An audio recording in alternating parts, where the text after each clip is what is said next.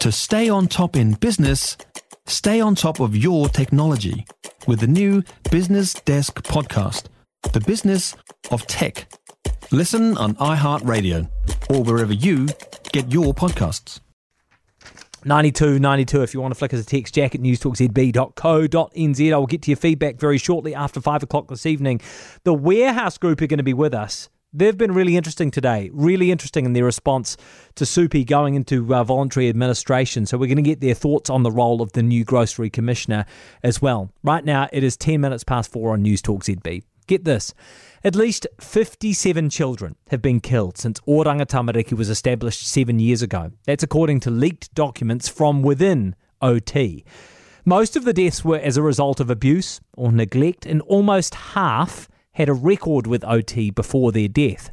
The news comes after OT confirmed that baby Ruthless Empire had an ID in its case management system before he was killed. Oranga Tamariki Chief Social Worker Peter Whitcombe is with us. Good afternoon. Good afternoon, Jack. Hey, thank you for having me today. Uh, thank you for being with us. C- can you start, first of all, by perhaps talking to us a little about Oranga Tamariki's involvement with Ruthless Empire? Are you able to tell us why he was in your system? Look, I'm not able to talk um, about the nature of uh, any involvement with uh, Baby Ru. Uh, what I would want to say is that, look, every time a tamariki dies, it's a real tragedy, and I want to pass on uh, all of our condolences in this situation. Uh, what does it mean then, in general terms, if a child has an ID number with Oranga Tamariki? Yeah, so um, we would have uh, an ID number. We call it, um, yeah, CYRAS ID.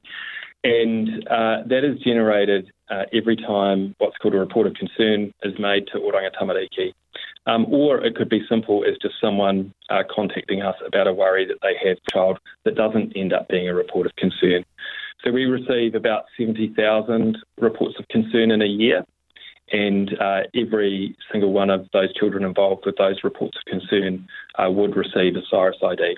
So you can imagine that a lot of children in the course of their lives, um, we understand up to 30% of children at some point will have uh, a CYRAS ID as a result of a report of concern. And would Oranga Tamariki follow up on all of the children with a CYRAS ID? So that depends. Um, for for some of those children, uh, SA, we have this thing called a contact record, which may not be um, at a level where there are um, clear concerns about safety or risk for tamariki. But for every child that uh, there is a report of concern about, and as I said, that was that's a large number. That's around seventy thousand. Um, we go through a process of um, either ensuring that they've mm. got the supports that they need, or doing assessment uh, to make sure that they are safe and ensure are safe and supported within their family. So, so I, I, appreciate that you know there are restrictions as to what you can say when it comes to individual privacy. But are you able to tell us whether or not there was a report of concern for Baby Ru? Yeah, I'm not able to comment uh, in any way. This is a matter that's under an active police mm. investigation. Okay, to to look at those uh, to look at those numbers since 2017 is, I think, for any New Zealander, a pretty upsetting and and you know, um, yeah. you know, shocking um, kind of kind of revelation. So, fifty percent of the kids who have been murdered in the last seven years had a record in your system before they were killed. Why were they not protected? Yeah, I, as I said, you know, children are our taonga, and, and we must do everything that we can to protect them um, and ensure that they're kept safe. Every time this occurs, it is it is a complete tragedy, Jack. Uh, what we have been able to be clear about is that since 2017, when Oranga Tamariki was established, we've been actively involved with four children and young people at the time that they decide, that they died of suspected homicide. Uh, we do know that there are a number of other children uh, who have died through suspected homicide uh, where there has been uh, some sort of contact with them, and that may be from a one-time uh, report of concern or contact through to uh, more significant involvement that we've had with them over a period of time. So hopefully that's, yeah. if, if, if so many if so many children ha- have have died, if fifty percent of those children have been have been murdered in the last seven years, have had some sort of contact or interaction with Oranga Tamariki. And, and I appreciate that in some cases that might just be a single report from someone bringing that child to uh, the attention of, of, of the agency. Does that tell us that, that something in the system isn't working? That something isn't going right if such a high proportion of those children who've been flagged are then murdered? Yeah, so it's really important every single time um, we understand where a, child has, has passed away through homicide that we do everything to understand um, our role, what we did, was our practice um, to the high standard that we expect, and you know what is it that we can learn um, through what we did um, do and the nature of our involvement. What we often see, Jack, is that um, is that you know families family situations change. Um, often there can be new relationships. There can be things that become really significant stressors, mm. um, and we can only act on what we know. And it's it is really important that we have a community, that we have a country that really looks um, that really looks after our kids and is protective um, towards them. And it takes all of us.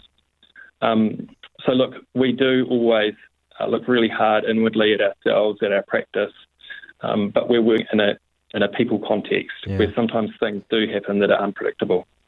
I know that media have been asking for the number of children who've been murdered for quite some time, and Oranga Tamariki has refused to publicly provide the numbers and information it had available. Why was it that the agency wanted to keep the information from the public? Yeah, this is not about um, keeping the information from the, the public at all. Uh, I I think you know this conversation around how we protect and care for kids, um, the, the stark reality of what some of the situations that kids face is one of the most important conversations uh, that we should be having. Um, in terms of this information, uh, w- we need to be clear on what we, we can release. And, uh, you know, children dying through homicide um, goes through coronial processes those processes, as we know, take a really significant amount of time, and so we wait um, until the confirmed cause of death. Um, uh, in saying all of that, Jack, look, I think as the Children's Agency and as Chief Social Worker, I think we need to do better. I think that um, we should be the single agency that is notified of all children's deaths and that there's work for us to do to get to that point where we can give a really clear account um, for all children that may have died uh, through harm. Yeah, thanks you. Uh, thank you for your time, Peter. That is Peter Whitcombe, who is Oranga Tamariki's chief social worker. For more from Heather du Plessis-Allen Drive, listen live to News Talk ZB from 4 p.m. weekdays, or follow the podcast on iHeartRadio. If you enjoyed this podcast, you will love our New Zealand Herald podcast, The Little Things, hosted by me, Francesca Rudkin, and my good friend Louise Ayrey. We focus on all the little things that you can do to make a positive impact on your life and to cut through the confusion from the health and wellness industry. Join us every Saturday to hear from the experts for all the tips and advice you need. Just search The Little Things on iHeartRadio or wherever you get your podcasts.